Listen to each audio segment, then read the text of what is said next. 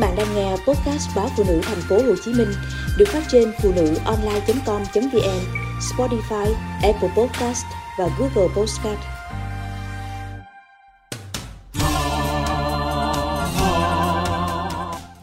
Được mùa bông súng mắm kho.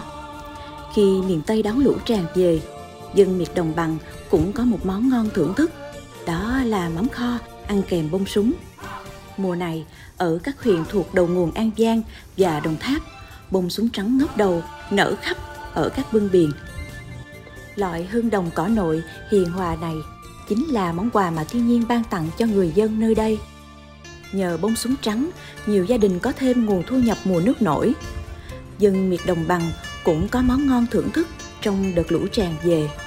Đồng Tháp thuộc đồng bằng sông Cửu Long ngoài sen súng mát mắt người nhìn thì đây cũng chính là vựa lúa lớn nhất của cả nước. Vì vậy mà đặc sản cá tôm cũng trù phú quanh năm, đặc biệt dồi dào trong mùa nước nổi. Người dân Đồng Tháp tận dụng cá đồng như cá sặc, cá linh làm mắm ăn dần. Mắm cá sặc được ủ cùng thính gạo rang giải nhuyễn trong những khạp sành. Phía trên được gài bằng cành ổi tươi, lót ít mo cao cho kính mắm. Mắm ngon là khi dở ra, con mắm có màu đỏ sẫm, thơm lừng cả góc nhà. Để nấu mắm kho, thường người ta sẽ dùng chung hai loại là mắm sặc đồng và mắm cá linh. Khi nấu, đầu bếp múc mắm từ khạp với một lượng vừa đủ cho vào nồi. Đổ nước xâm sắp mặt, nấu sôi cho sát mắm rã ra. Nước mắm nấu lần một được xem là nước cốt, là phần tinh túy nhất của cả nồi mắm kho. Sau khi lượt nước cốt được để riêng, phần sát mắm còn lại sẽ được đổ ngập nước dừa tươi tạo độ ngọt thanh. Nấu sôi và lượt lấy nước thêm lần 2, lần 3, sau đó nêm nếm lại gia vị cho đậm đà, đường, hạt nêm. Cho thêm xả ớt bằm nhuyễn để tăng độ nồng nàn của nồi mắm.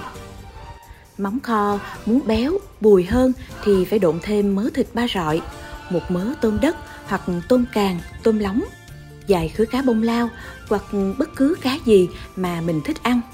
Người nấu mắm kho ngon phải biết điều tiết các loại nguyên phụ liệu trong nồi mắm cho hài hòa. Khi đó, việc thêm vài khúc cà tím hay nhúm cà chua bổ muối cao sẽ giúp nồi mắm tròn trịa. Nồi mắm kho được dọn lên mâm cơm. Mẹt rau ăn kèm dĩ nhiên phải đầy ứ cọng bông súng. Bông súng sớm nở tối tàn, bông nở hướng về phía mặt trời nên tính ấm, lành nó cũng là thứ rau mà buổi tối có thể lỡ ăn nhiều, ăn no cành hông, vẫn không sợ cái cảnh nửa đêm ôm bụng chạy. Mẹt rau với nhân vật chính là bông súng, còn lại là lớp quần chúng, rất nhiều thành phần dân dã có mặt khắp ruộng đồng như bông điên điển, kèo nèo, hẹ nước, bông so đũa, rau muống, bắp chuối xào, rau đắng đất. Mẹt rau nhiều màu sắc tươi ngon mơn mởn khiến thực khách no mắt bất cứ thứ rau nào chấm mắm kho cũng ngon, nhưng hạp nhất vẫn là những cọng bông súng giòn tan trong miệng. Cũng giống như các món cá khô, mắm, thì món mắm kho một khi ăn cùng cơm nguội là rất bắt. Nó ngon không kém cạnh khi được quệt một miếng cơm cháy nguội ngơ nguội ngắt vào cái đáy ơ kho quẹt mặn mà. Cơm nguội không hẳn là cơm thừa mứa. Nếu biết cách tận dụng và kết hợp cùng món mặn như mắm bông súng này thì đó là món ngon hảo hạng những thứ cá thịt độn trong nồi mắm kho chừng như đã được mùi thơm của mắm tẩy trôi hết mùi tanh vốn có. Hứa cá béo mềm, thịt cũng vừa ăn, tôm thì đậm vị, đúng kiểu con tôm kho mặn thì bùi. Một nồi mắm kho khi đạt tiêu chí hao rau, hao cơm.